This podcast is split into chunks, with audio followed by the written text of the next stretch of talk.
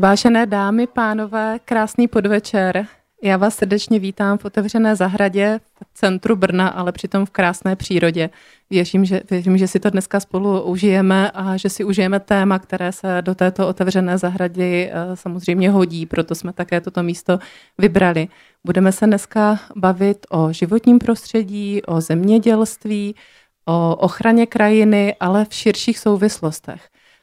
Budeme se bavit v souvislostech, které se týkají současné války na Ukrajině. Dotkneme se samozřejmě cen, které stoupají daleko víc, než bychom si, než bychom si určitě přáli.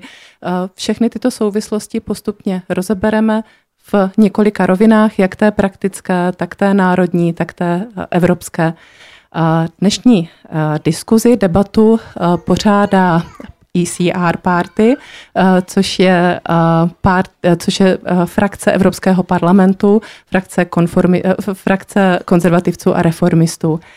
Tuto stranu Evropského parlamentu tady reprezentuje naše milá paní Veronika Vrecionová, evropská poslankyně a zároveň členka výboru AGRI, což je právě výbor pro zemědělství a rozvoj venkova. Srdečně ho tady vítám. Dobrý den. Se stejné ECR party je i můj milý kolega Ondra Krutílek, analytik evropské legislativy, také ho tady velice vítám. A v neposlední řadě jsem moc, moc ráda, že naše pozvání přijal i pan Josef Stehlík, což je emeritní předseda Asociace soukromých zemědělců, který nám právě řekne leco zajímavého o té naprosto praktické části, kterou tady budeme probírat. Takže jsme moc rádi, že vás tady máme. Dobrý den.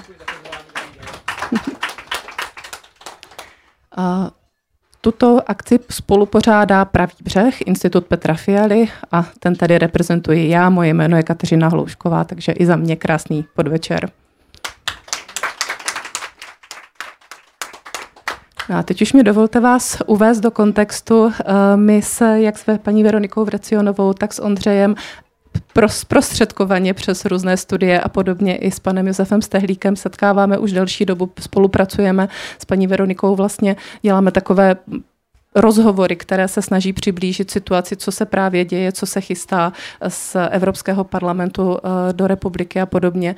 Eh, nedávno jsme spolu vedli rozhovor, který se týkal vlivu cen potravin, což je i téma, které dneska budeme asi poměrně řešit. Nedá se to nijak obejít. Je to téma, které nás samozřejmě velice zajímá, co to ovlivňuje, jakým způsobem na to můžeme reagovat a jakým způsobem se tomu můžeme třeba postavit. Eh, v tom nedávném rozhovoru jsme s paní Veronikou Vrecionovou řešili to, jaký dopad na ceny potravin měla právě válka na Ukrajině. A tehdy ještě nebyla ta dohoda zprostředkovaná, eh, čili nemohli odjíždět, eh, odplouvat z přístavu v Černomorském, eh, v Černém moři žádné lodě, takže tehdy jsme byli poměrně pesimističtí. Teď už se trošku leco změnilo, ale já bych to tady neříkala, já odborník nejsem. Poprosím Veroniku Vrecionovu, jestli by nás uvedla do, těch kontek- do kontextu válka na Ukrajině a vůbec ceny potravin a evropská politika zemědělská. Tak já bych zaprvé nejdříve chtěla moc poděkovat za strašně milé pozvání, za snad na tu nejkrásnější diskuzi, kde jsem kdy byla. To není díky té diskuzi jako takové, ale díky tomu překrásnému prostředí. Takže uh, moc děkuji, to tady fakt máte to tu krásné a paní moderátorce moc děkuji za milé přivítání. Já uh, se moc omlouvám, budu se snažit nebýt moc dlouhá, nicméně, abych ty věci trošičku uvedla do kontextu, tak malinko se musím vrátit minimálně do doby před rokem, rokem, kdy, jestli si všichni pamatujete, eh, začaly, začaly problémy, začala se eh, zvyšovat inflace. Bylo to i v, do, eh, v důsledku, protože to jsou všechno věci, které vlastně s tím souvisí. Byla doba, kdy se ekonomiky, nejenom ta česká, začaly probouzet po covidu, začal i hlad po energiích, začala stoupat uh, už v té době cena energií, pamatujete si první ty krachy, Bohemia Energy a tak dále. To jsou všechno věci, vlastně, které už možná nám mohly avizovat uh, řadu problémů, s kterými se potýkáme dnes. Nicméně vlastně ty ceny energií stoupaly a to dneska už jasně vidíme, už i proto, že Putin si začal už tenkrát hrát s cenama. Ukázalo se na podzim, že například Německo, což je pro mě zcela nepochopitelné, pro řadu lidí nepochopitelné, mělo prázdné zásobníky na plyn, kdy oni prostě prodali své zásobníky Rusům, úplně vlastně věc, která dneska vidíme jako některé z těch dopadů, které, s kterými se vlastně tady potýkáme. Nicméně vlastně všechno se zdálo, že budeme schopni zvládat až do 24. února, kdy prostě přišla ta válka, která byla, nebo ta ruská agrese na Ukrajině, která byla překvapením, myslím, úplně pro všechny. A ta těma kartama vlastně v náš neprospěch zamíchala daleko více. Ten Putin evidentně, a to se vlastně z toho, o čem jsem před chvilinkou mluvila, dá vyčíst, rozehrál vlastně tu válku na čtyř frontách. První fronta, to je ta válka jako taková, ta ruská agrese na Ukrajině. Druhá fronta je, eh, o tom se budeme potom bavit, jsou ty potraviny, kdy prostě zkomplikoval Ukrajincům vývoz a to bude hlavní věc, o které se dnes budeme bavit. Třetí je prostě věc, která se ale odráží podobně i na potravinách a vlastně ve všech, eh, na celé ekonomice doléhá na nás, na všechny. Energie, to je také jeho hra. A čtvrtá fronta, a tu nesmíme, tu musíme považovat taky za velmi důležitou, je prostě jeho špinavá propaganda, která bohužel i mezi našimi spolučeny velmi často nachází podhoubí a která vlastně to všechno můžeme si říct, že rámuje. A teď k těm potravinám, kvůli kterým jsme tady dnes. My jsme vlastně od začátku té Ježiš, pardon, já se omlouvám. Moc se omlouvám. Eh, eh, k těm potravinám. My jsme, když jsme spolu dělali ten rozhovor, to vlastně bylo, myslím, na jaře letošního roku, kdy já jsem člen zemědělského výboru Evropského parlamentu. My jsme se tam té problematice věnovali neustále na každém výboru. Eh, my velmi často jsme jednáme na, na onlineu se zástupci třeba ukrajinské strany, protože vlastně ten Putin na té Ukrajině způsobil to, že část území, které okupuje vlastně zemědělci, vůbec nemůžou obhospodařovat. Eh, část polí zaminoval. Eh, na eh, pokus vlastně zničil velkou část infrastruktury, kterou Ukrajina potřebuje pro svůj vývoz. Eh, stouply ceny energií. Ty zemědělci se začali potýkat s nedostatkem, ukrajinští zemědělci s nedostatkem lečeho, od eh, hnojiv počínaje, veterinární léky, ale samozřejmě to, co potřebovali v době, kdy, eh, kdy potřebovali zasít, byl i nedostatek paliva pro traktory a tak dále, protože prostě to všechno potřebovala v té době ukrajinská armáda. I, i vázali vlastně pra, řadu prac, velkou, velkou část pracovních sil. Eh, takže Ukrajina se potýká s obrovskými problémy. Proč je to důležité i pro nás? Protože prostě Ukrajina je jeden z největších vývozců obilí, pšenice, slunečnicového oleje a Nemyslím si, že to Evropu, že nás by to nějak ohrožovalo přímo ve smyslu, že bychom měli nedostatek těchto potravin. Eh, my dokážeme si, myslím, že Evropa je ve všech těchto segmentech eh, je schopná se zabezpečit. Nicméně to samozřejmě hrálo velkou roli a hraje eh, a tlačí to na světové ceny. To asi Pepa Stehlík pak může případně ještě konkrétně říci, eh, vám říci ta čísla. To všechno vlastně potom dopadalo i na nás, eh, protože, a to dopadá i na vás, na nás, na všechny v podobě zvýšených cen potravin, kde hraje samozřejmě roli i ta energie, ale ta se odráží úplně do všech, do, do, do, nejenom do, do zemědělství, do potravinářství, ale hraje roli prostě v celé ekonomice. Takže od té doby, kdy my jsme spolu mluvili, bylo potřeba prostě pomoci Ukrajině. První věc, to, čeho se jim nedostávalo, pokusit se vyjednávat s členskými státy přes Evropskou unii, pomoct Ukrajině tak, aby prostě měli dostatek osiva, dostatek hnojiv, dostatek pohoných hmot a tak dále. O to se všechno i jednotlivé členské státy e, snažili, takže Ukrajina přes veškeré tu nepřízeň, těm se podařilo asi zasít, vlastně některá čísla mluví 70 až 80% ve srovnání e, s s tím předcházejícím rokem. Další Ovšem ten problém byl, a ten se vlastně řeší ještě do posud, není to zcela vyřešeno, že vlastně Putin Eh, ruská armáda odřízla Ukrajinu od černomořských přístavů, protože veškerá ta jejich produkce odcházela především loděma.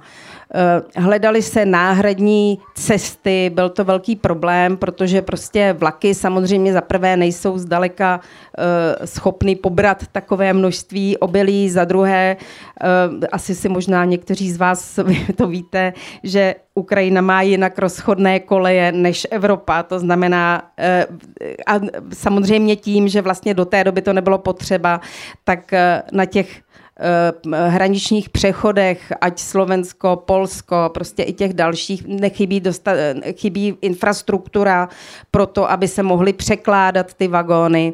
Takže to je také ohromný problém. Hledali se další možné cesty, Evropská unie podporovala takzvané Solidarity Line, eh, kdy se hledaly cesty eh, tak, aby třeba eh, se vyváželo alespoň částečně po nákladákama nebo nákladní dopravou, případně vlakama, ale někam k Dunaji, tak aby potom se už mohlo pokračovat po řece. Tam mimochodem teď některá část, část té, toho exportu jde po Dunaji, ale zase se ukazuje problém, protože je velké sucho a teď plno lodí vůbec nemůže jezdit, protože prostě eh, ten ponor, který oni potřebují, není dostatečný. Eh, myslím, že velký posun nastal, když Turecko eh, zprostředkovalo dohodu o tom, že bude možné za určitých dost přísných podmínek vyvážet přes, eh, eh, prostě asi jsou tři přístavy v, Čern, v Černém moři určeném k tomu, že pod dohledem Turecka a pod jakoby jejich eh, s jejich dohod, s dohodou mezi Ruskem a Ukrajinou je možné nějakou část té úrody vyvážet. Ono bohužel ještě ta čísla v polovině srpna nevypadaly moc dobře, protože tam zase byl ten problém, že řada těch společností, které vlastní ty lodě, tak se bála ty lodě tam vysílat a pojišťovny vlastně nechtěly pojišťovat, nebo to pojištění bylo příliš vysoké, protože nevěřili tomu, že se to podaří. Ale před 14 dny se to zlomilo a za posledních 14 dní se skutečně podařilo vyvést asi jenom touto cestou asi 4 miliony e, tun obilí, což jakoby vlastně je takový první důležitý signál, že by se to mohlo podařit. Ukazuje se, že dneska stále na Ukrajině ještě zůstává asi 20 milionů tun, eh, které je potřeba z Ukrajiny dostat, ale pomocí všech těchto cest je velká naděje, že se tak potřebuje, protože teď už vlastně na Ukrajinu tlačí čas, protože už je zase bude letošní úroda a potřebují mít prázdná sila k tomu, aby eh, se to uh, uvolnilo. Takže něco se posunulo. Eh, samozřejmě je potřeba tlačit i na další budování, další potřebné infrastruktury a tak dále. Proč ještě jednu věc jsem vlastně možná jenom zmíním a už předám slovo kolegům. Eh, mluvila jsem o tom, že vlastně nedostatek potravin nám nehrozí, ale tím, co vlastně eh, tím blokováním toho vývozu hrozil velký nedostatek potravin v zemích, kam Ukrajina vyváží, což je převážně Blízký východ a Severní Afrika.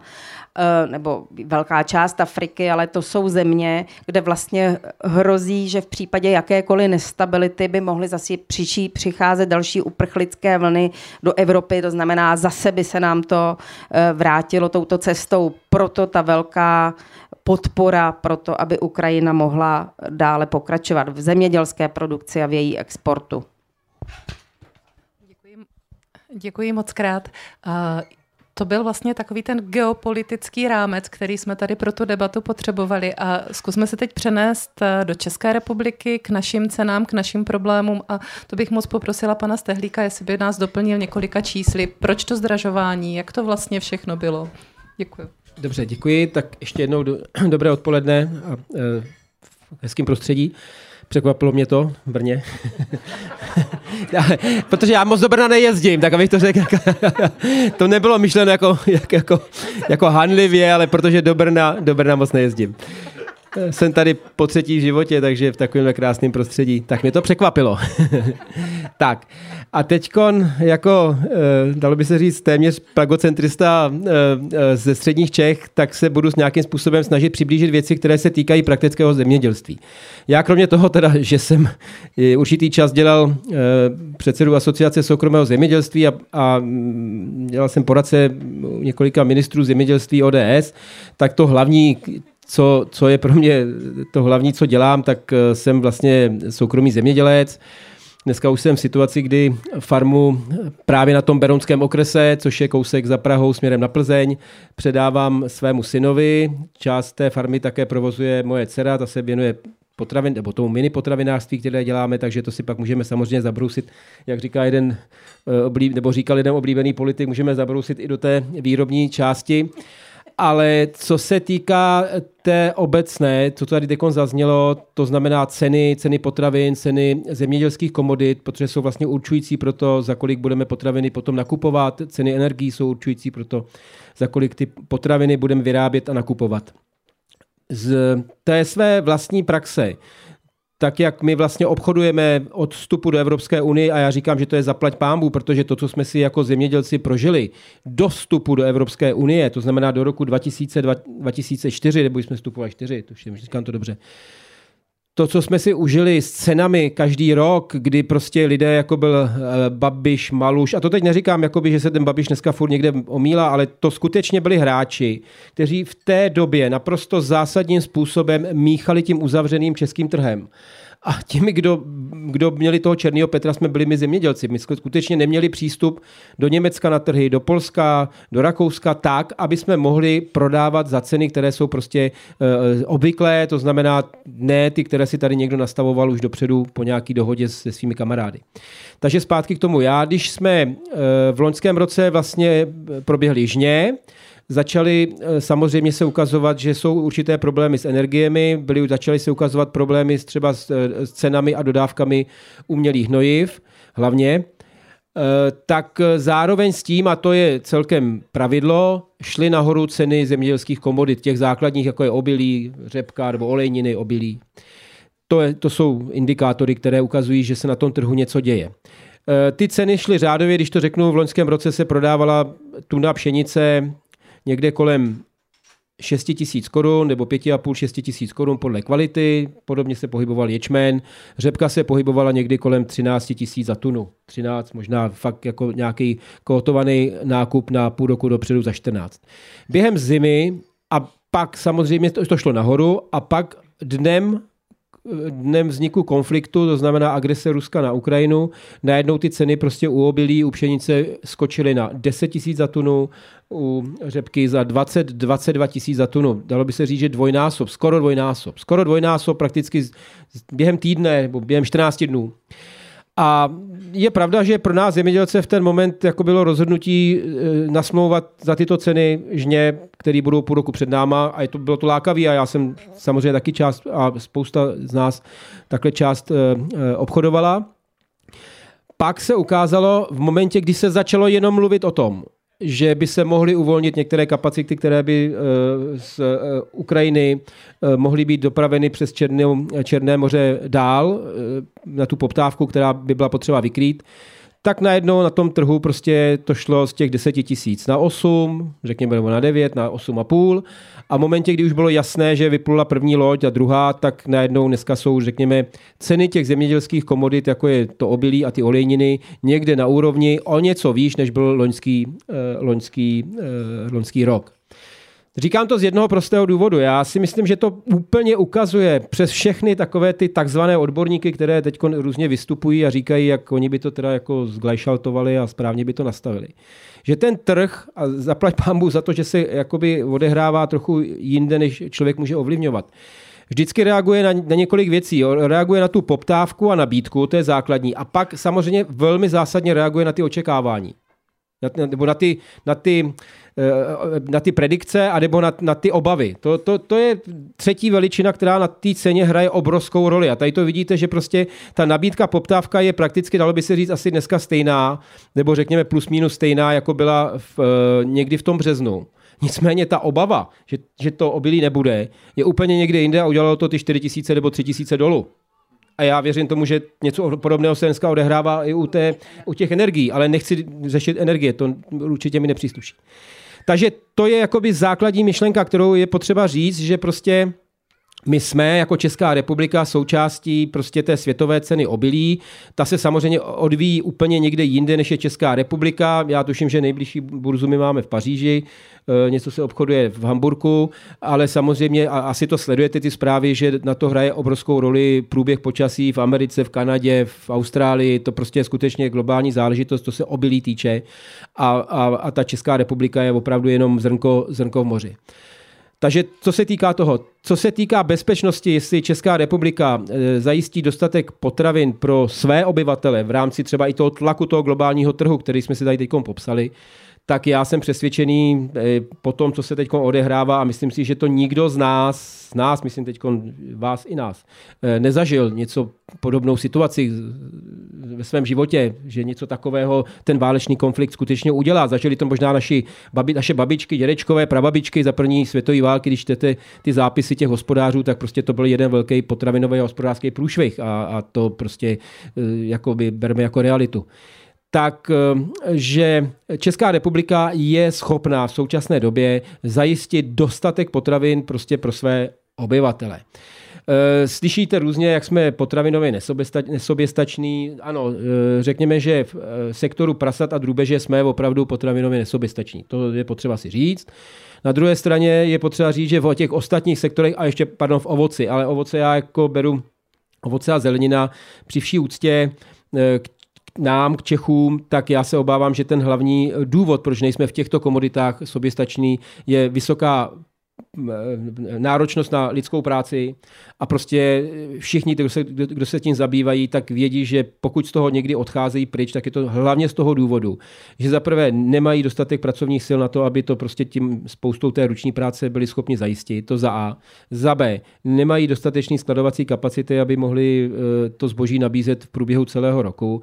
A za třetí, prostě ta Česká republika možná, že postupem globálního oteplování na tom budeme za pár let lepší, ale pořád jsme v té české kotlině, kde ty jarní výkyvy, jarní mrazy prostě e, zapříčiní to, že buď proběhnou a jsou, a ona toho půlka zmrzne a pak je nedostatek e, ovoce, tím se jakoby ten problém prohlubuje a je drahé, anebo se přiveze jiné laciné, ale je dovezené. A takže ti pěstitele nejsou schopni vystát svým závazkům, protože nemají z čeho by to dodali. A nebo na druhé straně ty mrazejky neproběhnou, ta úroda je bezvadná, v ten moment se potýkají s tím, že toho mají mraky a nikdo to od nich nechce a zase jsou tam jako před tím rokem, ale akorát na druhé straně polu toho problému. Ale tak proto nechci se těmi eh, komoditami zabývat. Ale co se týká těch základních komodit, které jsou skutečně, a řekněme si to, rozhodující pro to, aby nevznikaly nějaké hladové bouře, promiňte mi ten výraz, tak je prostě potravinářské obilí, kterého Česká republika vyrábí zhruba 30% navíc, než ho spotřebujeme, nebo 20, 25, 30%. A vyvážíme ho ve velkém. Vyvážíme ho. Obilí obecně ve velkém vyvážíme. To samé, nebudu mluvit o řepce. Řepka jako olejnina, eh, myslím si, že problém nedostatku eh, slunečnicového oleje z Ukrajiny hravě vykreje řepka jako olejnina u nás tím, aby nahradila olej za olej. Já sám vyrábím, vyrábíme na farmě, vyrábíme za studena lisovaný řepkový olej a můžu říct, že poptávka po něm je úžasná a, a jako nedám na ně dopustit, přestože to je spojený s tím Babišem a všichni, jak vidí řepku, tak prostě z toho jakoby politický, politický politický klacek. A co se týká mléka, zase Česká republika vyrábí 125 procent potřeby mléka, který skonzumujeme v České republice, hovězí maso, to samý. Je drahé, ano, samozřejmě. Problém je u problém je u drubeže. Eh, ovšem, někteří ekonomové říkají, a já si myslím, že, to říkají správně, že ta země, ta, tato země původu je soběstačná v ten moment, kdy prostě v souhrnu ty potraviny vyrobí tolik, kolik potřebuje, nebo říkají 80, víc jak 80%, tolik, kolik potřebuje pro nasycení svého obyvatelstva, po případě víc. A to, čeho má málo, je schopná dovést za to, čeho má hodně, když to řeknu prostě jednoduchý směný obchod. Nic jiného na tom není. Prostě jestliže vyrábíme víc máku. Česká republika vyrábí nejvíc po Afganistánu, vyrábí nejvíc máku na světě. Samozřejmě každý ho vyrábíme pro jiné účely, Afganistán pro jiný a Česká republika taky, my pro ty bohulibější, ale to neznamená, že každá země v Evropě bude vyrábět tolik máku, kolik potřebují u nich na buchet. Prostě ne, vozej ho z České republiky, protože ten mák v České republice umíme dělat, umíme ho dělat dobře, umíme ho zpracovat, umíme ho dodat na trh. To, že jsou s tím šílený administrativní obstrukce, to jenom na zkousnu, že e, počet, eh, nebudu říkat úplně doslovně po, počet makovic, ale počty tun e, metrák, tam to jde do kil, e, vyrobeného máku sleduje i celníci pro ministerstvo zdravotnictví, jo, takže protože to máme od OSN nakázáno, protože pořád nedokázali pochopit ty byrokrati světoví, jak to, že v Čechách děláme tolik toho, toho máku a jestli tady nechodí nějaký ty opiový, opiový linky směrem z Prahy a tak. Takže to je jakoby jedna ukázka toho, jak to funguje. To samé je v tom lékařství. Prostě eh, České republiky, republiky odchází ročně typu dnes už skoro 30, možná 35% mléka, které syrově, syrové odputuje těsně za hranice České republiky do Německa. Tam se zpracuje do eh, mléčných produktů a ty mléčné produkty eh, buď se odvezou někam do světa, nebo se přivezou s nám, zpátky k nám do České republiky. A já to teď vůbec neříkám jako, že by, prostě to je, bohu, to je bohužel výsledek politiky některých našich potravinářských podniků. A zase se vrátím k tomu roce 2004, kdy tito ty samý potravinářské podniky zapříčinili to, že třeba 10-15% zemědělců, kteří vyráběli mlíko, toho nechali, protože oni zkrátka neustále tlačili na pilu a nutili, začali vždycky od velikosti a nutili ty zemědělce vlastně, aby přistupovali na jejich ceny za 4 koruny 50 a tak dále, a nebo odříknutý dodavku. A najednou se otevřely hranice a je překvapilo, že německá mlíkárna začala nakupovat v České republice surovinu. Já v ten moment jako zemědělec za sebe říkám, nyní dávám do mlékárny v České republice, my vyrábíme mlíko teda, abych to uvedl, z toho mlíka, které vyrobíme, tak zhruba třetinu zpracujeme a prodáme napřímo a dvě třetiny prodáváme do mlíkárny. Eh, prošel jsem několika mlíkárnama, není to tak, že by si člověk vybíral, do které mlíkárny bude, je to tak, že prostě ta, která ho vezme, zrovna tu linku má okolo, zvlášť našich velikosti, samozřejmě je to pochopitelný, tak tu eh, vezme zavděk, že od něj odebírá mlíko. Eh, v současné době dodáváme do Ký, což je pražská mlíkárna, ale vlastně na německým majitelem. To tak je odebírá, platí, platí slušně, nemáme s ním problémy, neřeším to. E, předtím, než jsme, je to asi dva roky naspátek, vozili jsme do Schwarzefeldu, protože zkrátka žádná jiná česká mlékárna od nás nebyla ochotná mléko kupovat. Takže jsme byli rádi za tu linku, která ten Schwarzefeld zásobovala a mléko jsme prodávali do Německa naprosto korektně, bez problémů, platili včas. Prostě eh, od doby, kdy začali na našem trhu operovat zahraniční mlékárny, tak jsme my zemědělci Eh, ukončili ten stav, kdy nám dlužili půl roku, tři čtvrtě roku, kdy prostě několikrát změnili vlastníka, nechali jsme tamhle e, tři dodávky mlíka zadarmo a tak dále. Takže to jenom v souvislosti s tím odběh už stranou, ale chci říct na závěr toho svého vystoupení, než bude nějaká debata, že co se týká jistoty zabezpečení potravin České republice jako surovinové, nemáme jako Česká republika určitě žádný zásadní problém. To, že cena těch potravin bude samozřejmě reagovat na ty vstupy, které dneska jdou nahoru, to je logické. Otázka je, co to udělá s odbytem, ale myslím si, že jsme jako zemědělci to schopni zajistit. Děkuji. Děkuji, děkuji moc krát za tato konkrétní čísla, za ten stav v České republice. Eh, mě u toho napadlo vlastně poměrně nedávno, a to jsme řešili také v jednom ze svých rozhovorů, v tom ještě o něco starším, eh, vlastně došlo k přerozdělení peněz. Eh, byla kolem toho veliká debata, veliká, veliké i dá se říct bouře, hlavně některých, řekněme, velkých hráčů na trhu. Pan Stehlík na to teďka narazil a já jsem se, mě napadla vlastně otázka v podstatě pro vás, pro všechny. Eh, nyní došlo k tomu, že vlastně Česká republika změnila tady tu strategii. Eh, je to komplikované, my asi nemusíme zacházet úplně do detailu. Myslím, že bude stačit, když řekneme, že vlastně je daleko větší podpora těch menších eh, na úkor těch větších, ale s tím souvisí spousta dalších věcí, které se v Evropské unii různě tvoří. I to jde až do Green Dealu a tady těchto věcí. Já bych poprosila, vím, Ondro, že je to velmi komplexní a velmi široké téma, ale jestli bys nám dokázal k tomu tomu vlastně něco říct té evropské pozice a i vlastně, co se teda v té České republice stalo a v čem je to dobré, nebo proč, eh, nebo proč ne? Děkuji a dobré odpoledne i já ze své strany. Eh, je dost obtížné být ten třetí a navazovat na, na, na své předřečníky, ale pokusím se o to.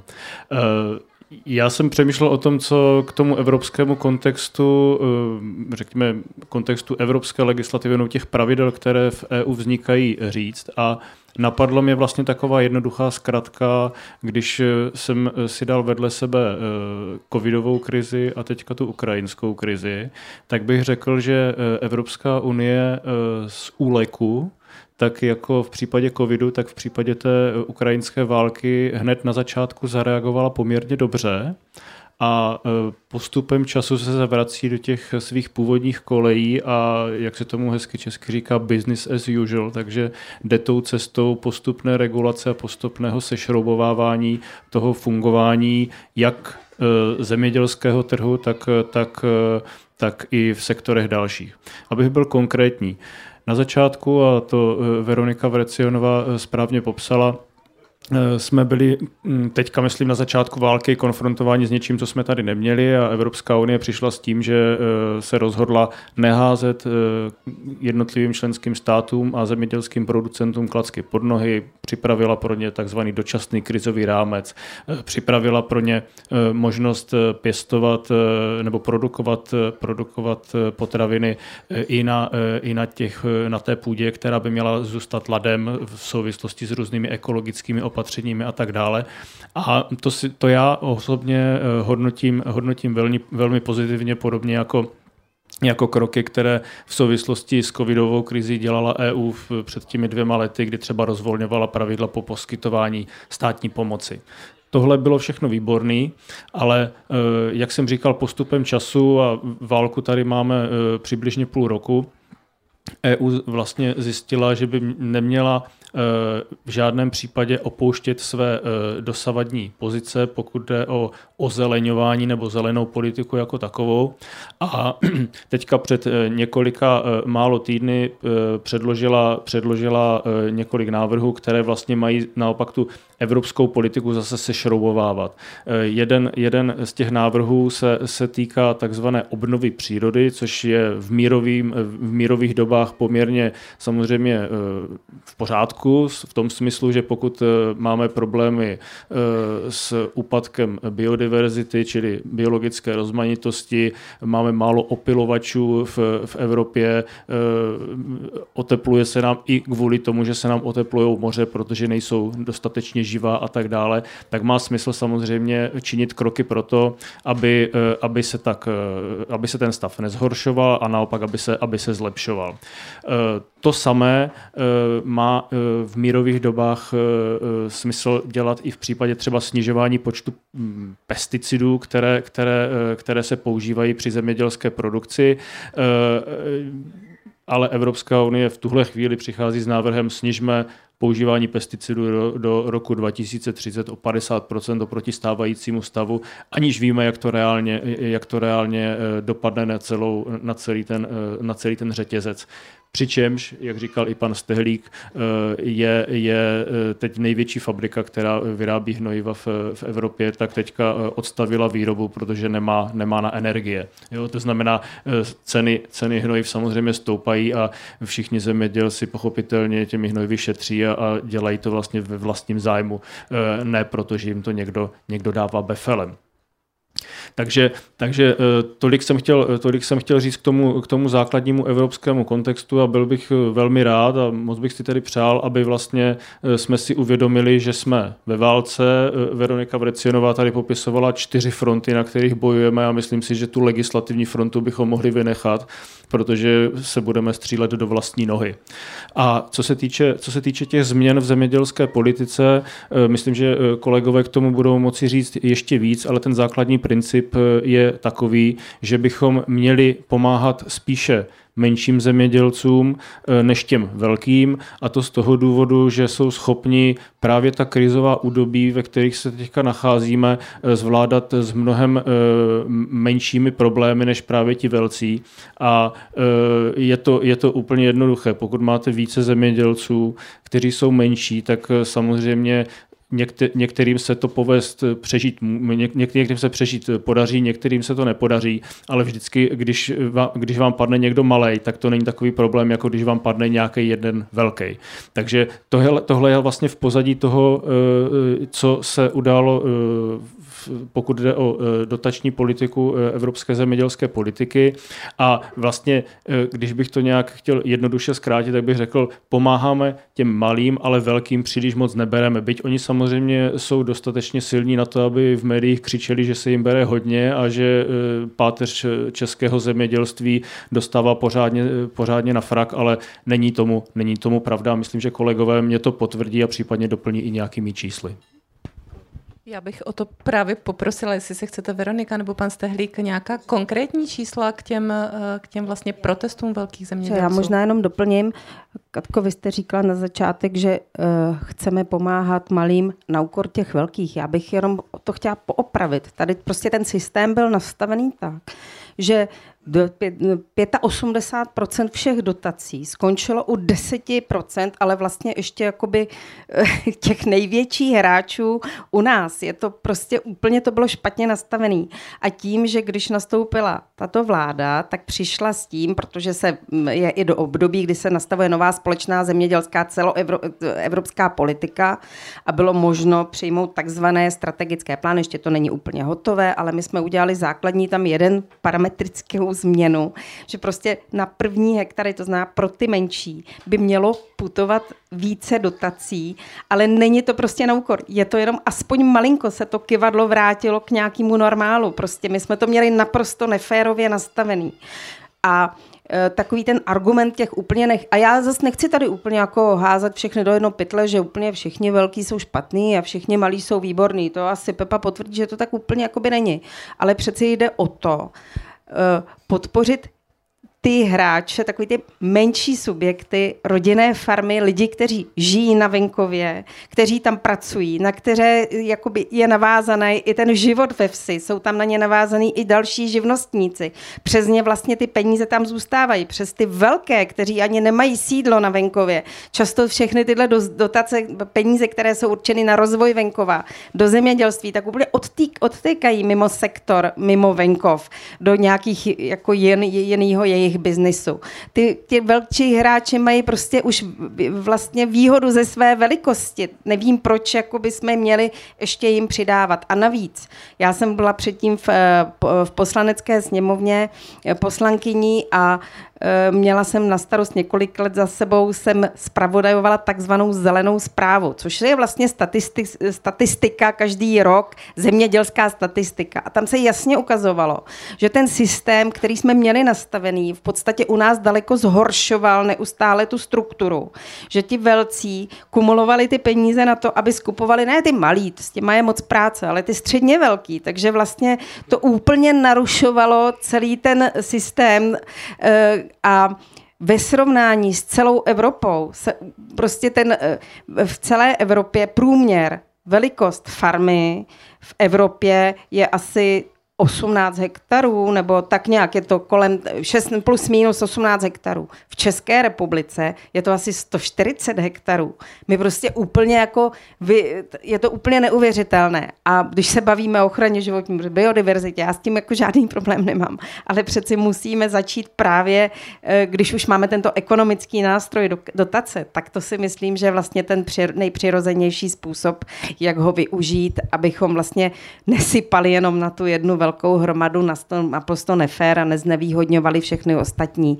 A jinak eh, k té zranitelnosti, eh, teď se i v té válce ukazuje a my jsme o tom měli nedávno hovor i s panem Vojčechovským, eh, komisařem pro zemědělství, který je Polák a říká, podívejte se, my máme spousta malých firm v to, v, na té Ukrajině se ukazuje, kde jsou také velký, velcí hráči, že prostě tomu Putinovi stačí rozbít pár sil nebo zacílit ty své bombardování na nějaké místo. Když to prostě, když máte ty malé, máte je rozložené po celé země, tak ten, to zdaleka není ten, eh, jakoby ten sektor není tak zranitelný. A doufám, že k nám něco tak strašného nedojde, jako je skutečná válka, ale bavili jsme se i o vývozu obilí. My jsme naprosto sobě stační, vyrábíme, produkujeme obilí daleko víc, než ho potřebujeme. Nicméně, když jeden velký hráč vyveze kvůli lepším cenám tak se můžeme do problému, všechno vyveze někam do zahraničí, můžeme klidně dostat do problému, kdežto když máte mnoho malých hráčů a pár z nich, nebo těch malých farmářů, a pár z nich to udělá, tak se nestane vůbec nic.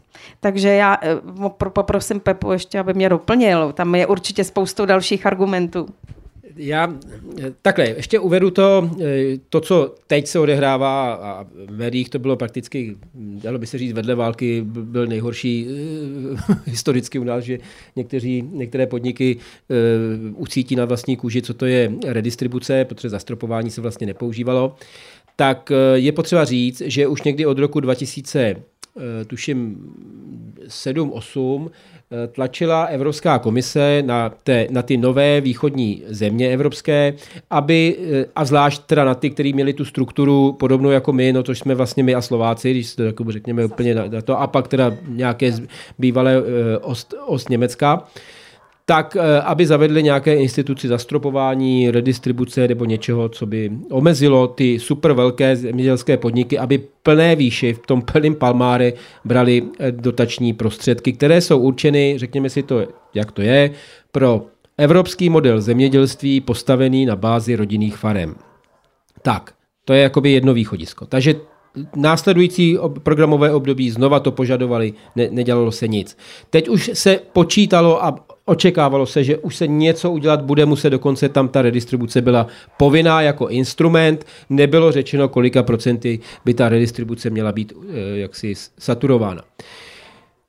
Eh, tak a teď je potřeba říct několik ještě dalších informací. Eh, samozřejmě ta debata o tom, kteří jsou lepší a kteří jsou špatní a kteří dělají víc a kteří dělají míň, si myslím, že je úplně jakoby vychýlená k té podstatě, co ty dotace vlastně mají jakoby, jako nástroj, politický, a je to politický nástroj, jako je potřeba se říct, že někdo říká, to je politika, ano, ano, my pracujeme v režimu jako zemědělci společné zemědělské politiky. To je jako prostě potřeba říct, to je zemědělská politika. A ty Dotace jsou jedním z nástrojů té společné zemědělské politiky. Dalo by se říct už možná jedním z posledních, protože ono jich bylo mnohem víc, ale postupně se to pod tlakem mezinárodního obchodu ořezávalo a ta Evropa byla přinucena k tomu, aby zrušila intervence za A, aby zrušila návaznost dotací na produkci za B, aby uh, a bleble, jo, další, můžeme si přibrat další, další instrumenty. Takže je to jeden z posledních uh, nástrojů. Je potřeba říct, že i jiné světové státy, a teď budu se bavit o těch světových státech, které jsou jaksi v té civilizační rovině, jako je Evropa, například Spojené státy americké, mají dotace, mají dotace do zemědělství. A já to vždycky používám, ten příměr, on není tak moc známý. Ve Spojených státech amerických mají dotace zhruba na třech úrovních. Jedny jsou ty unijní, jako by ta, ty, ty celoamerické, pak jsou federální, pak jsou ty, ty jednotlivých jakoby, zemí, ale mají všechny podobná pravidla, respektive musí držet tak, jako v Evropské unii ty členské státy musí držet určitou linku. A pak mají, a to jsou jakoby dotace, které mají podobně jako environmentální, podobně jako přímé platby a podobně jako, jako tuším, že tam mají nějaké jakoby intervence do cen, do počasí a podobně, což je takový to nějaký pojištění nebo e, řízení rizik, se tomu říká odborně v, v, v zemědělství. A Mají to nastaveny tak, že a ta jejich průměrná farma, velikost těch Spojených státech je tak asi jako v České republice. Někde kolem, když to přepočteme z jejich eh, měrných hodnotek na český, tak je to 150 hektarů. A mají to nastavený tak, mají to nastavený tak, že eh, maximálně farma součtem všech těch dotací na farmu a rok může pobrat nějakých přepočtu na Český republik, eh, český koruny 3 miliony 800 podle kurzu až 4 miliony korun na jednu farmu. To je jakoby první sdělení. Takže takhle to mají ve Spojených státech amerických, kde opravdu jakoby ta, ta farmařina má svoji tradici, eh, všichni eh, republikánští politici, eh, ty prezidenti se vždycky fotí na těch farmách, protože to je pro ně ta nej, nejdůležitější základna, kterou mají pro svoji voličskou, voličskou kampaň. A přestože ve Spojených státech amerických, a, nebo, a je tam 90% rodinných farem, jo, a nějakých 10% těch nerodinných, a to už je jakoby detail, a přestože 90, eh, pardon, 9% těch úplně největších amerických farem vyrábí ve Spojených státech 50% zemědělské produkce. Opakuji, těch 9% úplně největší, to jsou takzvané velmi velké rodinné farmy, tak oni mají oficiální název. Velmi velká rodinná farma. A je to něco na úrovni asi naše 10 tisíc hektarů a 15 tisíc hektarů a tak dále. Tak nemají nárok na to, aby brali víc než těch ty 4 miliony e, přepočtu na české koruny, což já nevím, přepočtu někdo do kurzu dolaru, na jednu farmu a rok. To znamená, že ta platba končí s velikostí na těch 4 milionech a pak už všechno to, co je nad tím, je bez dotací. Prostě nemají na to nárok. Opakuji, přestože dělají 50% produkce Spojených států amerických. A má to jednoduchý přeci jakoby princip. Přeci nemůžete chtít po dělníkovi z Detroitu, který tam někde dělá automobilce nebo já nevím za kolik stovek dolarů e, měsíčně nebo týdně, aby přispíval ze svých daní na farmáře, který chodí v botech z krokodýlí kůže. Jezdí v Dodžu, já nevím, má helikoptéru. To přeci nemůže ten řadový americký daňový poplatník připustit, že přeci něco takového by v té společnosti bylo. A český si myslí, respektive ten český farmář v těch botách krokodýlí kůže a ten, který má helikoptéru tady v Jižních Čechách nebo tady na to, tak si naopak myslí, že by mu ten dělník z té Škodovky nebo z Poldovky nebo vodnikať na tu jeho helikoptéru měl přispívat.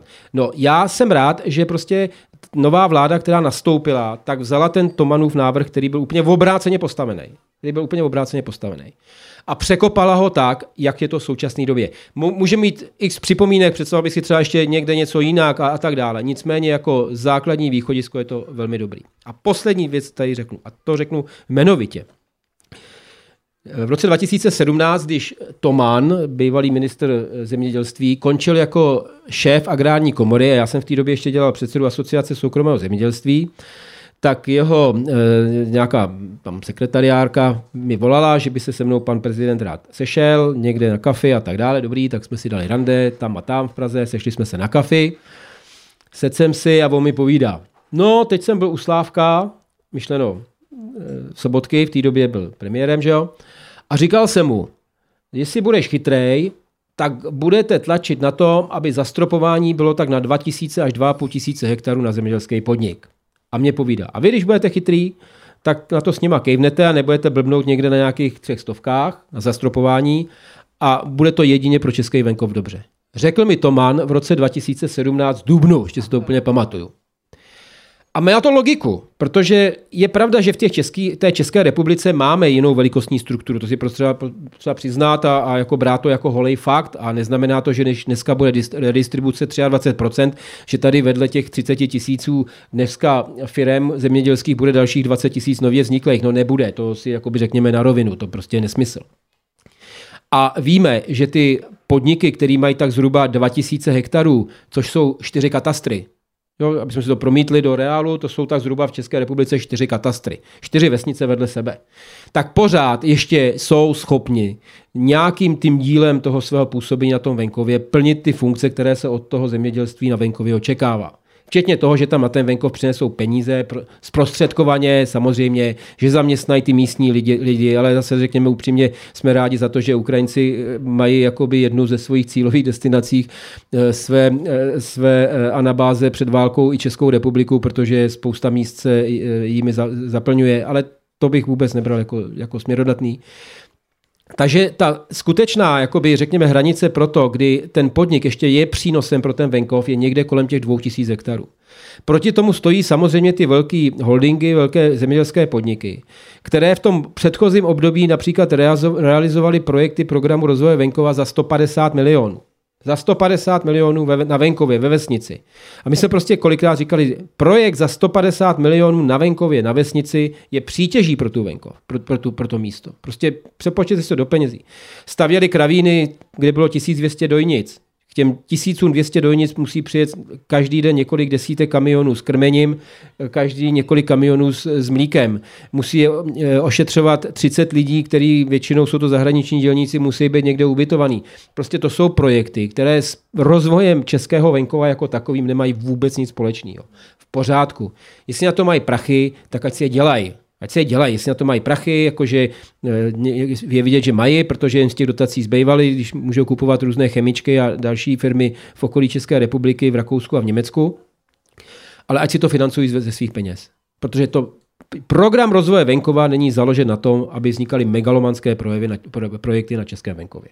Takže to je z mé strany. Já jestli můžu, eh, mě v téhle souvislosti napadla vlastně jednoduchá věc, my to tady popisujeme vlastně ve strašně složitých pojmech, jo, ale jednodu, já myslím, že jednoduše to lze popsat asi následovně. Tou změnou zemědělské politiky v České republice jsme se rozhodli udělat to, aby na venkově zůstalo víc peněz eh, a ty peníze pomáhaly na tom místě, kde pomáhat mají. To je celé. Děkuji, děkuji moc krát. Já se uh, vidím, to, je to nesmírně zajímavý, ale teda čas nám opravdu běží, aby jsme se dostali i, máme sice nachystané nějaké další dotazy, ale nevadí. Já myslím, že bude mnohem lepší, když dáme uh, prostor i vám v publiku. Pokud máte nějaký dotaz a chtěli byste se na něco zeptat, tak využijte toho, že tady máme naše hosty a určitě se ptejte. Tak prosím. Jo, děkuji. Tak ja bych se zeptal eh, v podstatě eh, jako ty návrhy, které eh, o tom zastropování a zmenšení podpory těch velkých agro, agro těch koncernů, to už vlastně, to už, to už vlastně uskutečňujete nějak, nebo? Jo. A myslíte, že možná pro, taky proto dělá nejmenovaný pan expremiér tu svou kampaň? Bylo líp?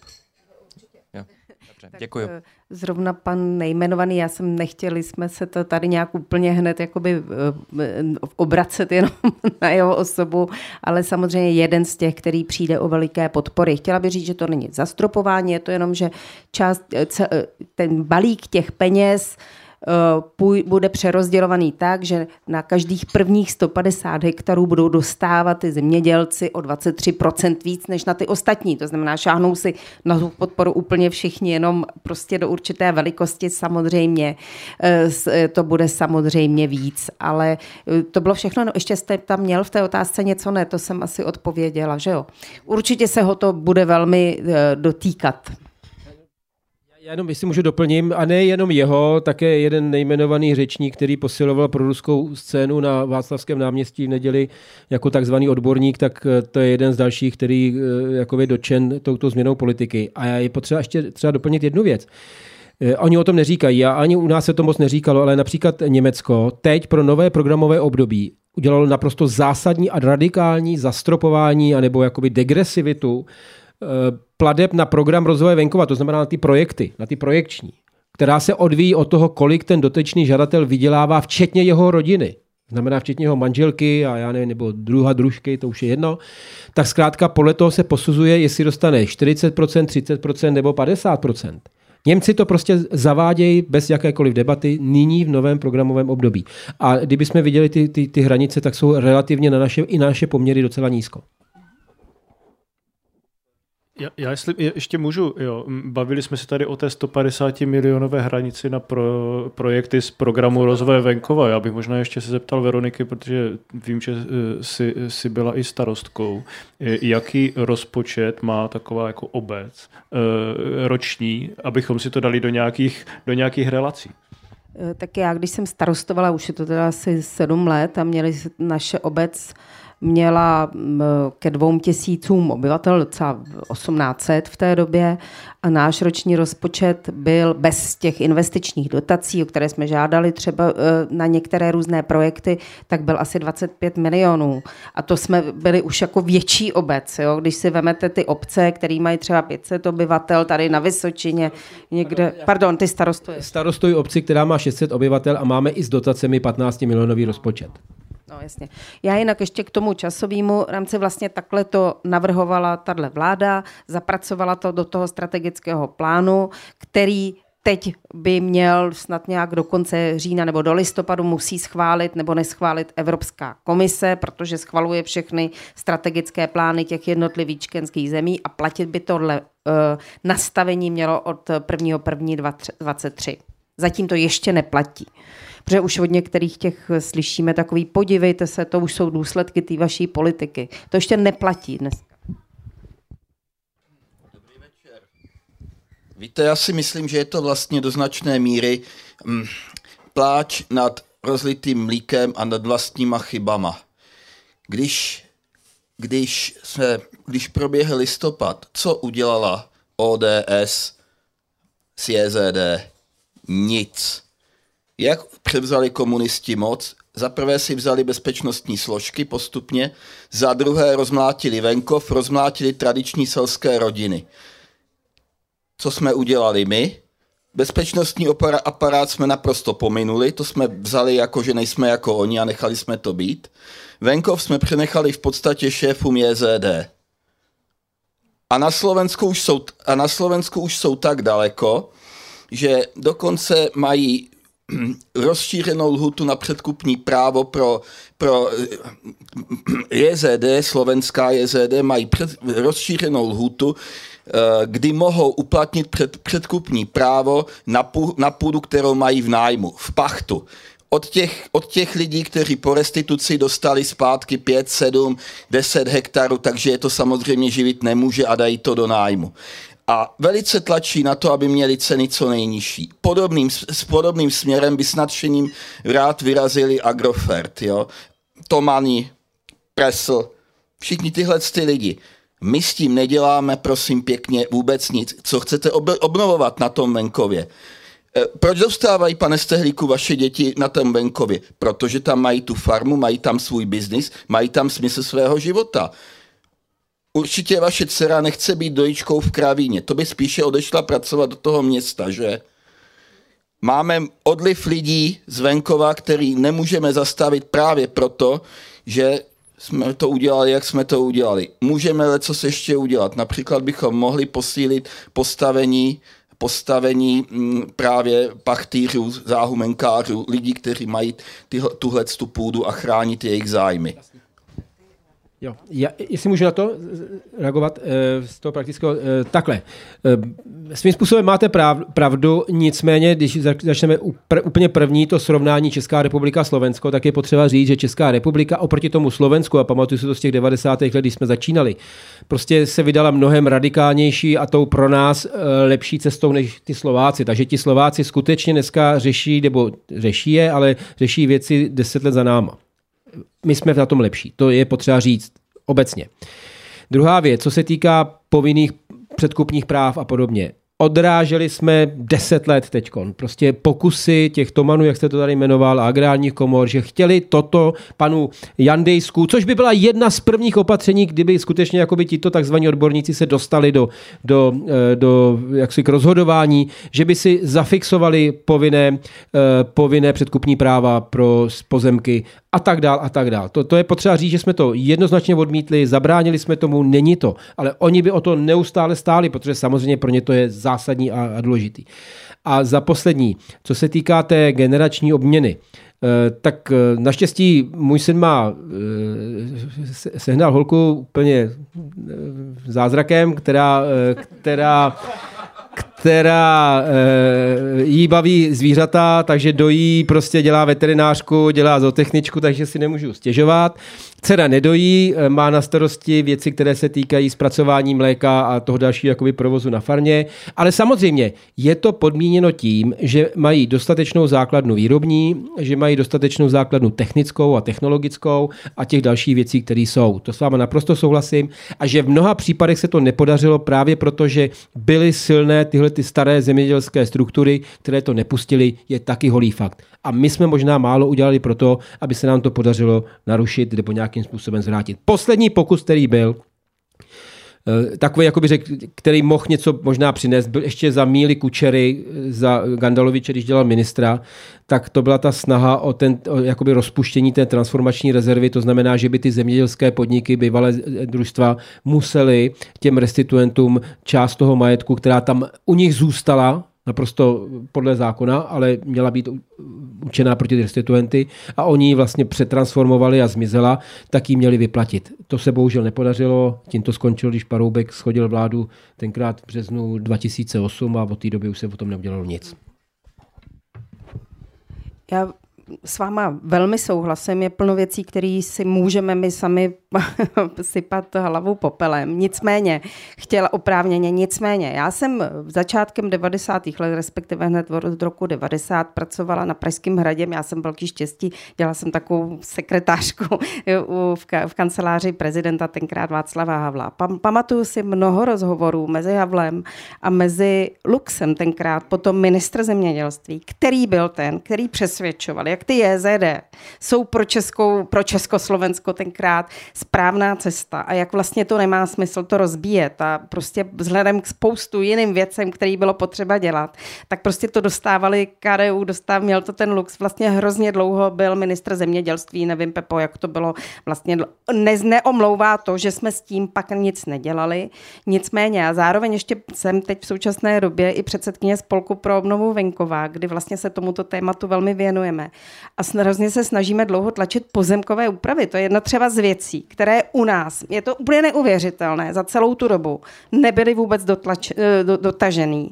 To znamená pozemkové úpravy, znamená to, aby ty vlastníci půdy, který by měly být, o kterých vy mluvíte, posílení jejich práva, oni dneska v řadě případů prostě ani neví pořádně, kde zrovna oni mají ten pozemek v tom poli. A ten jezeňák prostě přijde a řekne jim, kolik jim dá, ty babičky kolikrát ani nevěděli, kde, jako, jaký jsou jejich práva. Pak bylo občanský zákonník Marek Benda vlastně tam protlačil vůbec pachtovní smlouvy, aby bylo posílený jejich, ale bez těch pozemkových úprav, bez toho, aby prostě vlastně získali přístup k těm svým pozemkům, aby získali, eh, to samozřejmě oni mají i další jakoby eh, pozemkové úpravy, je třeba dotáhnout i vzhledem k prostě k dalším třeba krajiny, opatření v krajině a tak dále, ale já to pořád si myslím, že mají velmi důležitou roli k tomu posílení těch vlastnických práv a k tomu bohužel se z, a myslím si i, že protože to řada těch zemědělců, těch velkozemědělců bojkotuje, protože když jim řeknete, eh, že vlastně, protože oni ví, že by padly pachtovní smlouvy v ten moment a museli by třeba odevzdávat eh, část svých těch obhospodařovaných pozemků, to nejsou jejich pozemky, třeba na, na cesty, na společné zařízení.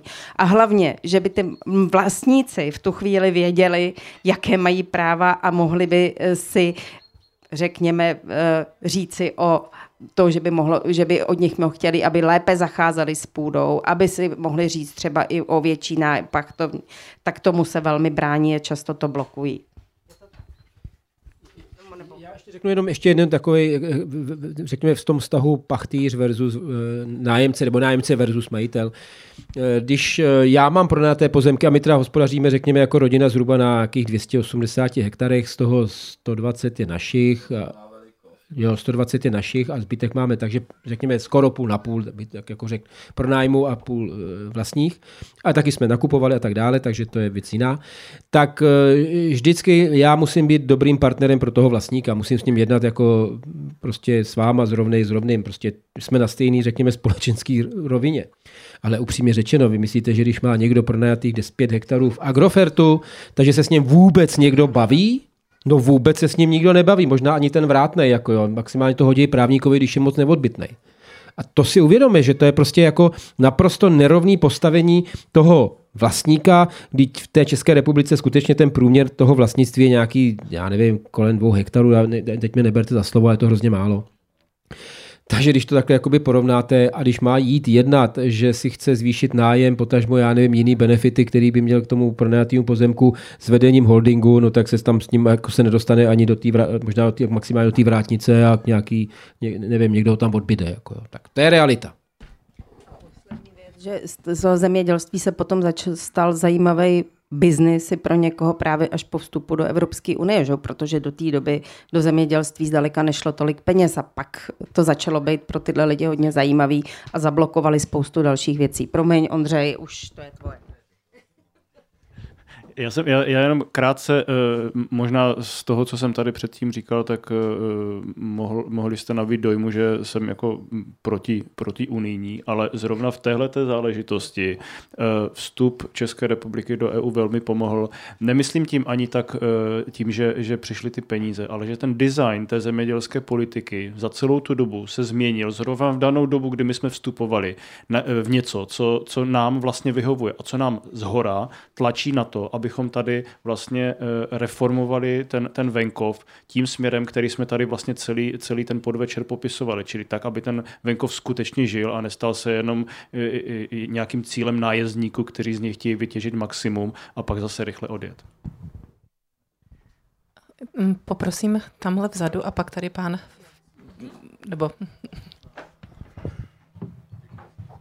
Eh, dobrý den, Václav Zeman. Eh, prosím pěkně, abych měl dva dotazy. Jeden je méně důležitý, druhý více.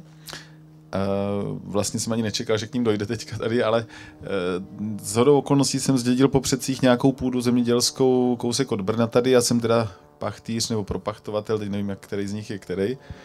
Tak a Eh, pronajímáme mm, tady v katastru Domašova, eh, dochází tam k zemědělským úpravám teďka, to znamená, že ty pozemky, jak zmiňujete, už mají svoje tvary, už by se dali asi obhospodařovávat.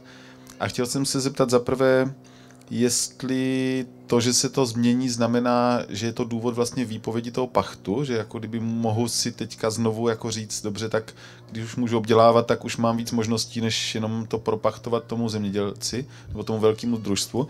Ale to není až tak podstatný dotaz, ten druhý by byl spíš takový, že jsme se dozvěděli vlastně se sourozenci, kteří to vlastníme, tu půdu, že sice hospodaří na ní ten pachtýř, ten propachtovatel, promiňte, ten druhý, prostě ten velký zemědělec, ale odpovědnost vůči krajině, řekněme, nebo jako zachování jakoby ekologickému vůči té zemi mám já jako majitel. Jinými slovy, my jsme teďka vznesli dotaz vlastně na to zemědělské družstvo, jakým způsobem oni pečují o to, aby to bylo jako udržitelné, aby v podstatě tu zemi jako nevyčerpali. A dozvěděli jsme se právě, právě proto, že jsme se dozvěděli, že my jsme odpovědní za tu péči o tu, o tu zemi takovou, jako ekologicky řekněme, ale oni vlastně ne, protože si o nás pronajali jenom tak. Tak to, bych, to, by, to je to, co mě vlastně víc zajímá. Tam to asi si můžu zjistit ten první dotaz, ale tohle bych se vás chtěl zeptat. Děkuju.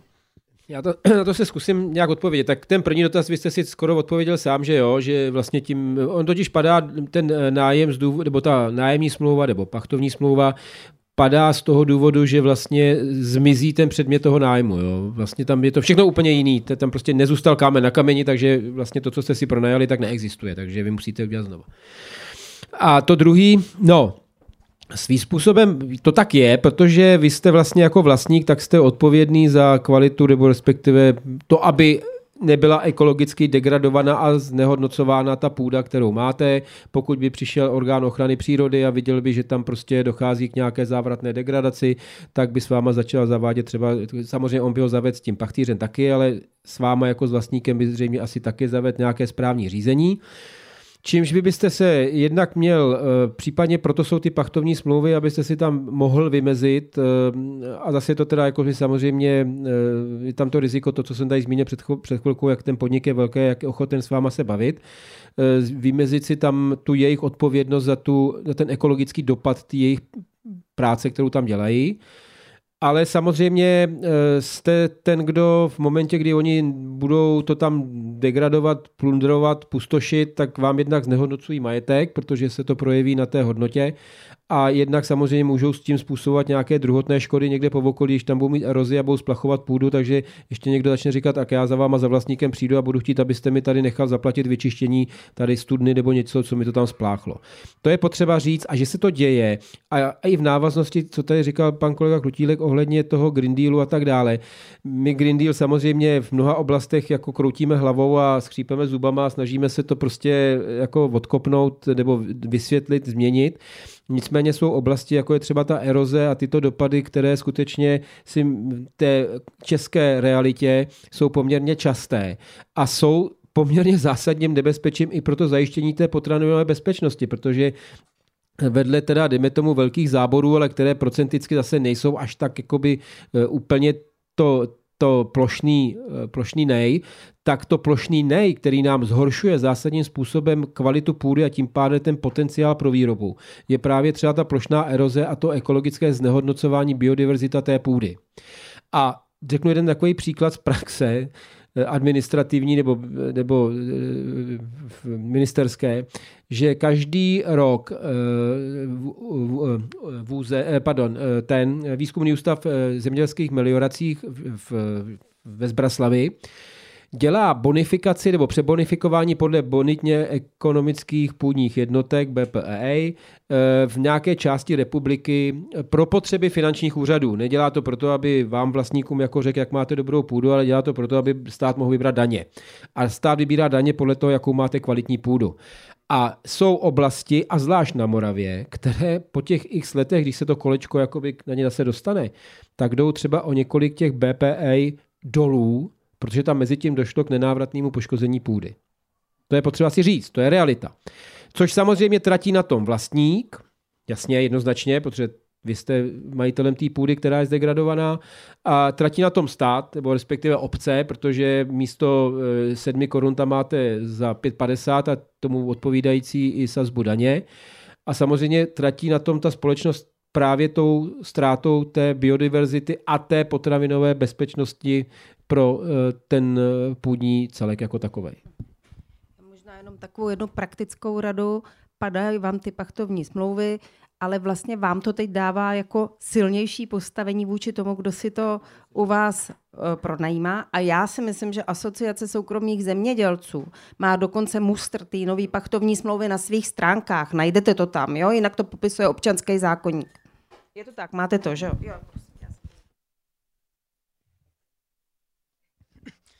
Dobrý den, bych se zeptal, uh, jedním ze způsobů, jak je možný uh, zajistit potravinovou bezpečnost, se zmiňuje mimo jiný uh, geneticky modifikované plodiny. A v komisi se připravuje návrh na rozvolnění, konkrétně pro cílenou mutagenezi pro úpravu genomů a pro vložení genů ze sexu, sexuálně kompatibilních rostlin, takže jako z pšenice do pšenice.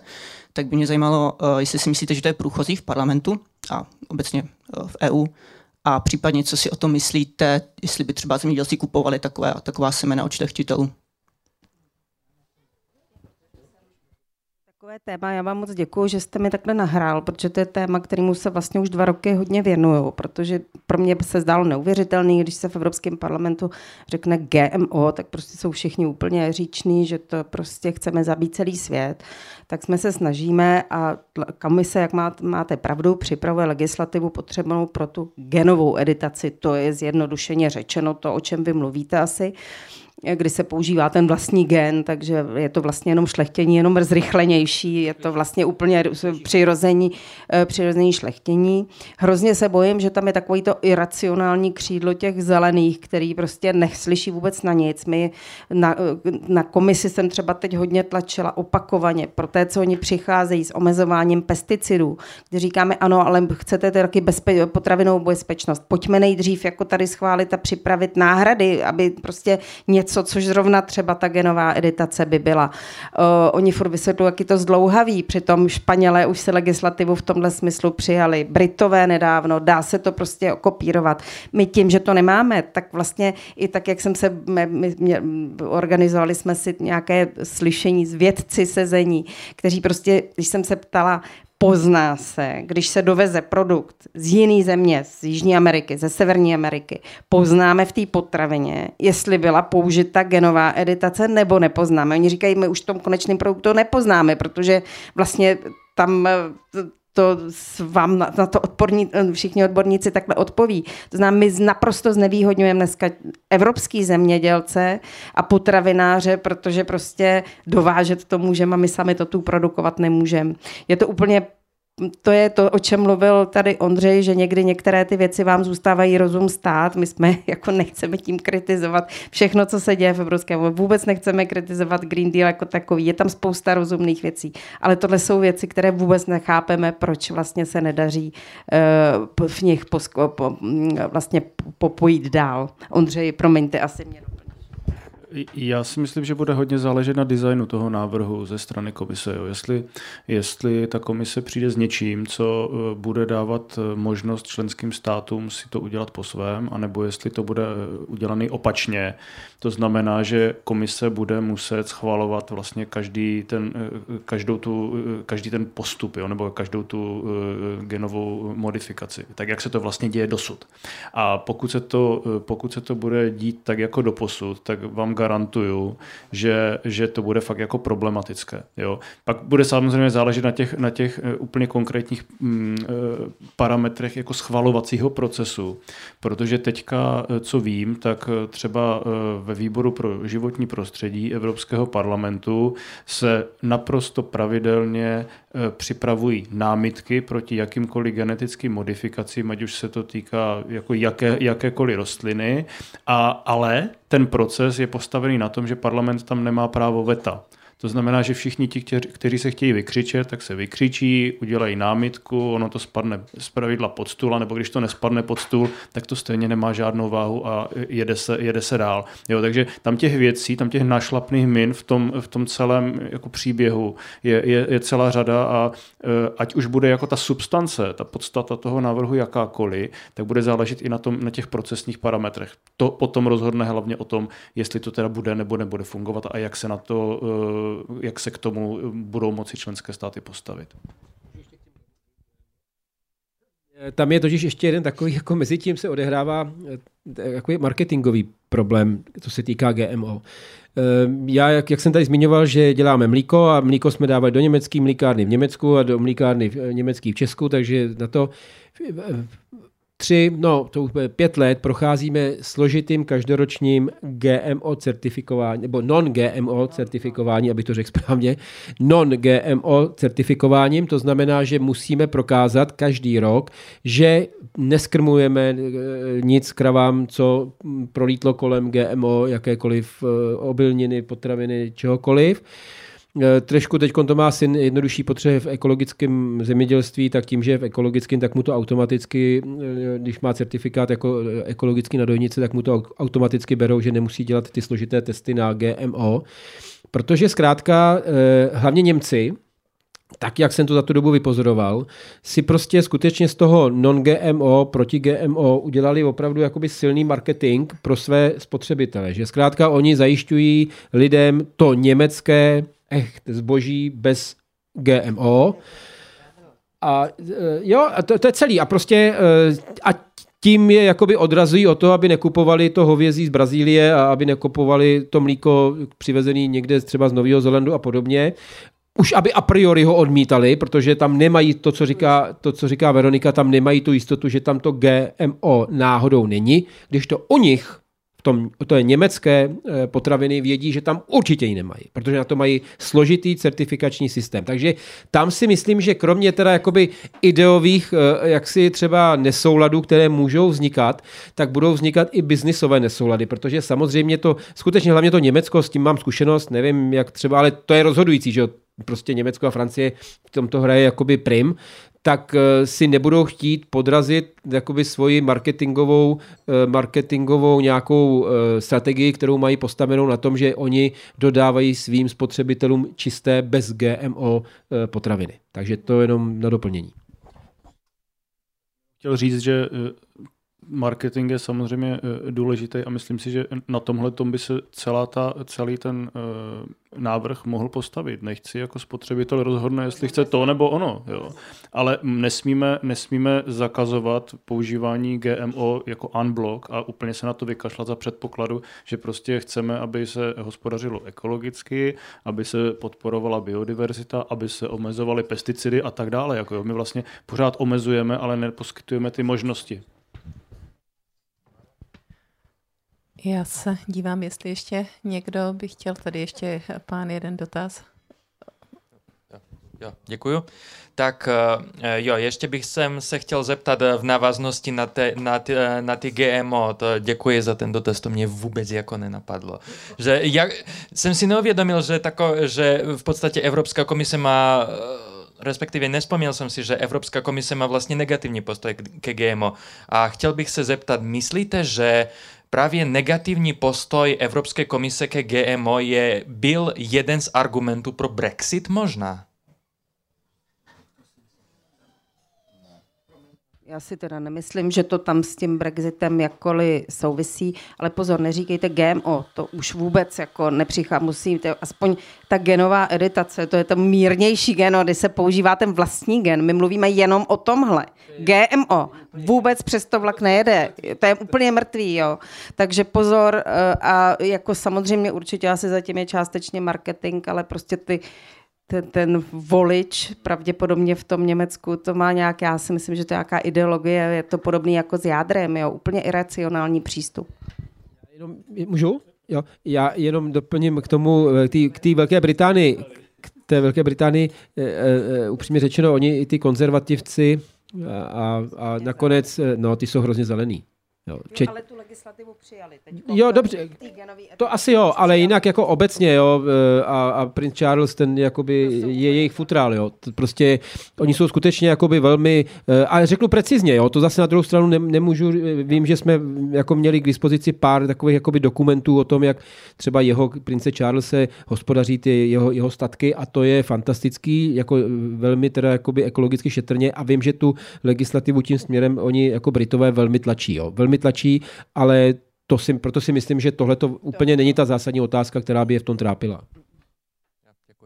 A já ještě jedna malá poznámka. Evropská komise ta je úplně v pohodě, jo? nebo respektive je, ta je relativně v pohodě, protože ta předkládá ty návrhy a v zásadě na základě, na základě e, nějakých jako vědeckých zjištění nemá vůbec žádný problém s tím předložit návrh, který by s tou genovou editací do budoucna počítal. Problém je e, v Evropském parlamentu, který prostě e, má pocit, že reprezentuje, reprezentuje evropský lid, který podle mého soudu neexistuje, a, e, a že e, on má ten patent na rozum a má chránit spotřebitele e, od narození až po smrt. Jo? Když toho jako hodně zvulgarizuju. Takže, takže ten, ten problém je zakopaný v Evropském parlamentu a tam ta nálada je prostě proti genetickým modifikacím. Minimálně v tuhle chvíli. Pokud jako máme potravin dost, tak, tak, tak tohle se tam jede jako velmi masivně aby to nevypadalo, že celý Evropský parlament, já hlasuju pro my, naše frakce, patříme, ale bohužel všechno jo, jo. prohráváme. A, uh, no, a nic. Nebo, nebo možná vy čtyři a možná ještě pana Jurzicu znáte, Eugena? Jo, tak ten je s vámi. Posílil, my jsme se dohodli o DSK, že ho jo. přivzali jsme do svého klubu, takže jsme tam 4 plus no. ten jeden a, a spo, velmi často společně postupujeme, protože on je tam jako jenom jeden ze Sasky z Slovenska. No právě, ta druhá, ona přestoupila k liberálům, ta paní Nikolsonová, no tak jo. To jsem rád, že jste se ojali, díky.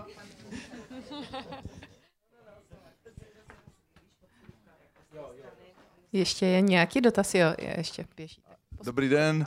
Eh, když jsme se zde bavili o GMO, já jsem teda neměl původně v úmyslu položit tento dotaz, ale v podstatě já si osobně myslím, že to není jako vyloženě politická debata, co si o tom myslí politikové, protože mě zajímá, co si o tom myslí vědci. Jo, prostě, že jakoby bychom měli poslouchat vědce a pokud vědci budou odvádět relevantní výzkum, tak všem na světě vyjde stejná odpověď, jestli je to OK, nebo jestli to není OK, protože prostě provedou relevantní double-blinded testy prostě, nebo prostě něco takového a vyjde jim to. Takže já jako úplně moc nerozumím těm politikům, že jako polovina si říká, že to je dobrý, polovina si říká, že to není dobrý.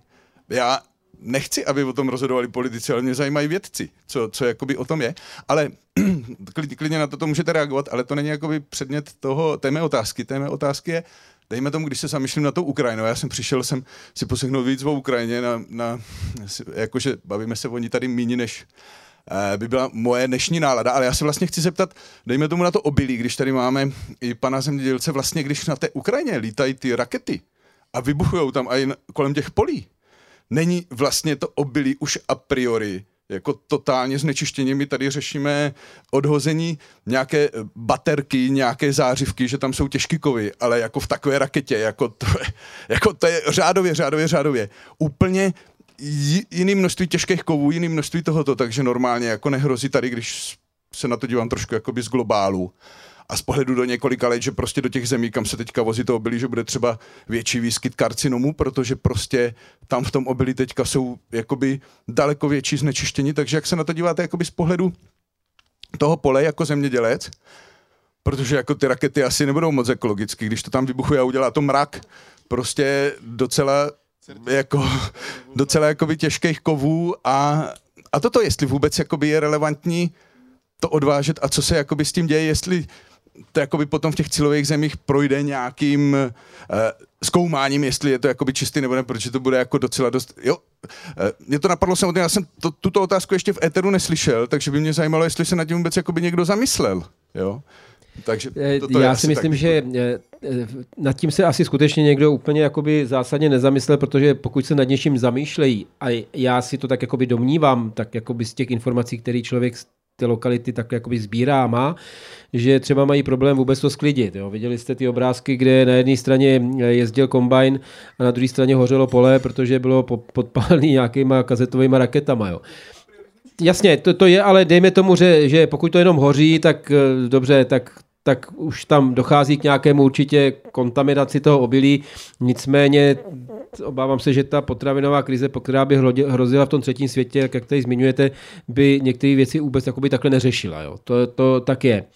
E, pak je potřeba říct druhou věc ještě k tomu, že skutečně e, já, možná se to zaznamenali, je to i můj, řeknu, osobní známý e, Petr Krogman, který s náma docela dlouho spolupracoval, v těch nevládních organizacích. On měl farmu na severu Čech, pak ji prodal, velkou farmu, spojené farmy, které měly asi 20 000 hektarů, pak to prodal a odešel prodávat eh, postupem doby nějaké sekačky a zahradní stroje na Ukrajinu a nakonec tam eh, někde dal dohromady 25 tisíc hektarů a měl tam farmu. Asi jste možná zaznamenali, taky se párkrát objevil v tisku a já od něj vím, že ta situace tam opravdu jako je šílená, že prostě eh, kromě toho, co tady zaznělo, že mu odešli prvně traktoristi, protože šli na frontu, ve druhé fázi odešli šoféři eh, mlíkárenských vozů, takže nikdo nevozil mlíko, protože zkrátka, eh, kromě toho, že nebyla nafta, tak nebyli ani ti šoféři, kteří by tu, to mlíko vozili.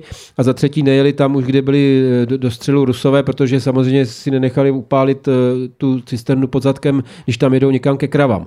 Takže to je skutečně jako na tom místě střetu šílená situace, kdy ty, mm, podle, tak jak on říkal, ty pole mají podminovaný, takže oni zkrátka třetinu úplně vypustili, to, která byla v tom dosahu té okupační zóny. Někde na dvou třetinách se snažili nějakým způsobem zasít, aby aspoň dali dohromady na tu sklizeň.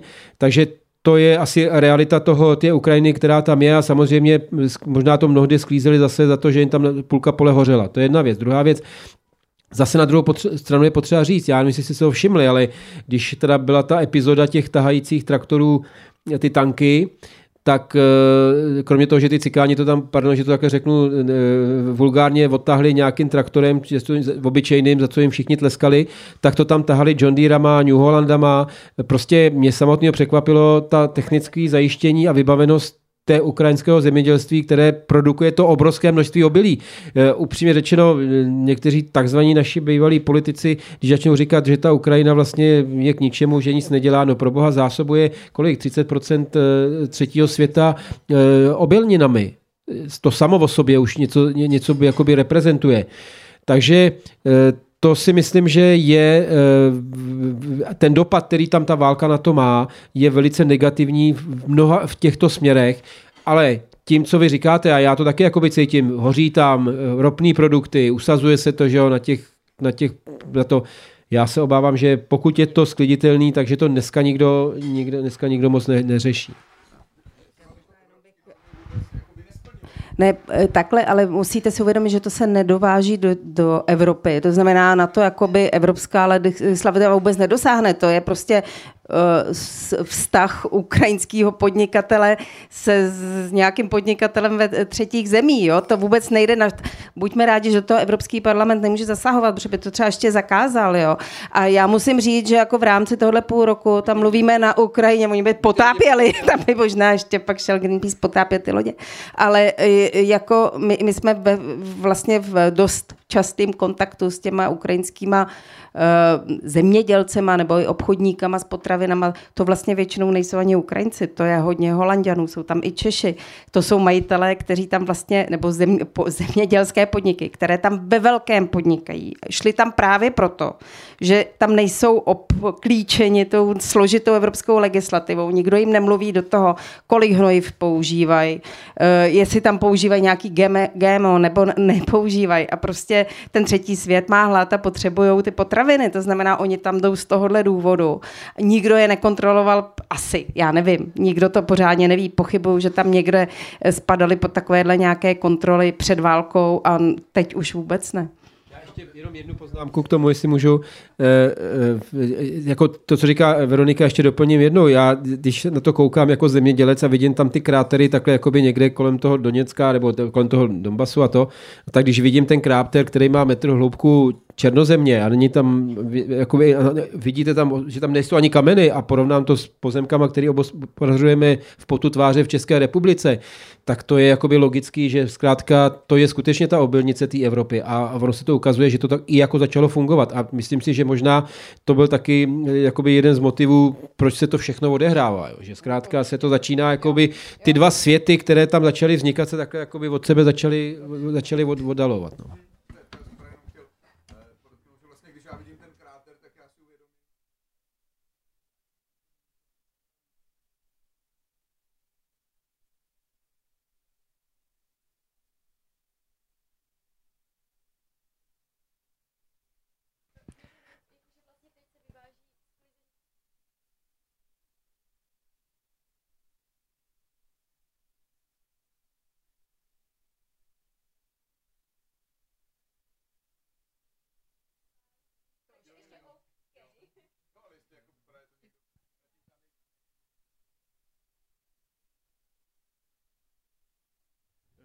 Já chci ještě zareagovat krátce na to, co jste, co jste říkal o tom, že by měli rozhodovat eh, odborníci nebo vědci. Jo. Já si tak úplně jako jistý nejsem, že to je nejlepší, jo, protože v momentě, kdyby rozhodovali o všem věci a uh, panel IPCC, který vlastně přišel s tou, s tou zprávou nebo s mnoha zprávami na téma, jak se tady za pár let usmažíme, tak já si nejsem úplně jistý, jestli bych chtěl, aby jako o mě rozhodovali zrovna tihle vědci. Jo. Ale uh, a jsem rád, že, uh, že rozhodují politici, kteří vlastně jsou tady od toho, aby tlumili ty, ty, ty konflikty ve společnosti, jo, aby vlastně se potom došpělo k nějakému konsenzuálnímu řešení. To je jenom taková jako krátká poznámka na okraj. Tak jak vy jste říkal, že to je okrajová otázka, tak já, já, já jenom takhle na to krátce reaguji. Já uh, moc děkuji za bouřlivou debatu. Asi bychom mohli dlouho pokračovat. Ani jsem netušila, že to, uh, že zemědělství způsobí ta, tako, takovou, takovou bouři dotazů. Uh, mě to teda taky baví. Já jsem z jedné rodiny, která právě my jsme to zdědili v těch 90. letech, respektive restituovali a, a nikdo jsme netušili, co s tím dělat, takže já jsem přesně ta druhá strana, o které jste tady mluvil vy, že já jsem nebyla úplně připravená převzít uh, dědictví po svém dědečkovi, uh, takže ono to na, navazování, já jsem to zažila, já jsem tehdy byla malá holka, ale moji rodiče, kteří prostě byli od toho odtržení a už tam byl jenom ten náš děda tehdy, který řekl nikomu nic a do dneška všechny ty majetky máme a tak trochu jako netušíme, co s tím, ale máme štěstí, že máme takového podobného pana Stehlíka ve vesnici, takže tento všechno má, my mu jenom říkáme pro boha měj to, vůbec nám nic nedávej, jenom se o to starej, ale ne všichni to takhle měli. Tak jsem jenom chtěla tady upozornit na tu další věc, že eh, ano, oni ty jednotné zemědělská družstva byly problém, ale ty lidi, kteří to pak zrestituovali, tak eh, teď jsme třeba zjistili, že jako máme les, já vůbec netuším, co budu dělat s lesem. Ale... ale žádný zástup sedláků, který by to chtěl převzít, prostě nebyl v tu chvíli. Ta, ta kontinuita byla, byla přerušena a uh, prostě byla přerušena, tečka. A jenom netradičně si dovolím do toho, co by moderátor vstoupit. Já sleduji italskou politiku a to je odpověď částečná asi na vás.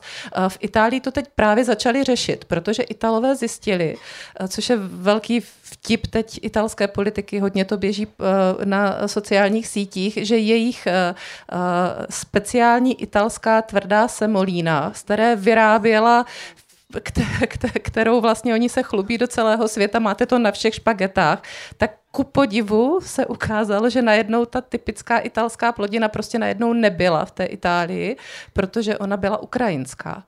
Takže Italové teď to řešit začínají, protože jim tam v jednu chvíli prostě přestali vyrábět eh, některé fabriky těstoviny, protože neměli tu ten svůj produkt, kterým se tak holedbali. Takže si myslím, že nějaké řešení asi přijde minimálně teda na této úrovni, protože to se teďka v té Itálii zatím teda řekla bych takové jako humorné rovině se to teď řeší, že jsou Italové trošku překvapení, co byl jejich typický produkt a odkud vlastně pocházel, ale asi se to začne řešit tak jenom tak na okraji. Hmm.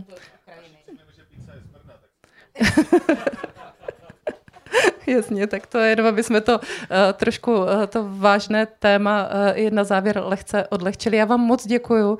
A děkuju taky všem, co nás sledovali online a uh, my jsme tentokrát nedali uh, možnost dotazu online, protože je to vždycky velice komplikované, ale věřím, že i tak všichni, co nás sledovali tady v tomto přímém přenosu, nebo co si pak náš záznam na něho podívají později, takže třeba odpovědi na své dotazy najdou v dalších různých rozhovorech, které určitě budeme v nich pokračovat a v dalších studiích a textech, které na pravém břehu vycházejí, takže tam snad byste mohli najít i vy pak nějaké další otázky, eh, odpovědi na své otázky.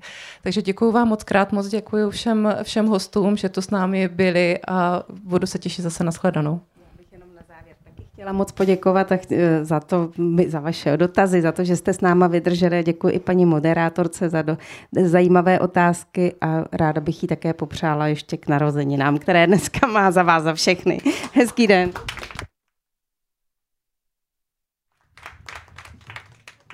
A já taky děkuji, že to bylo tak příjemný v Brně.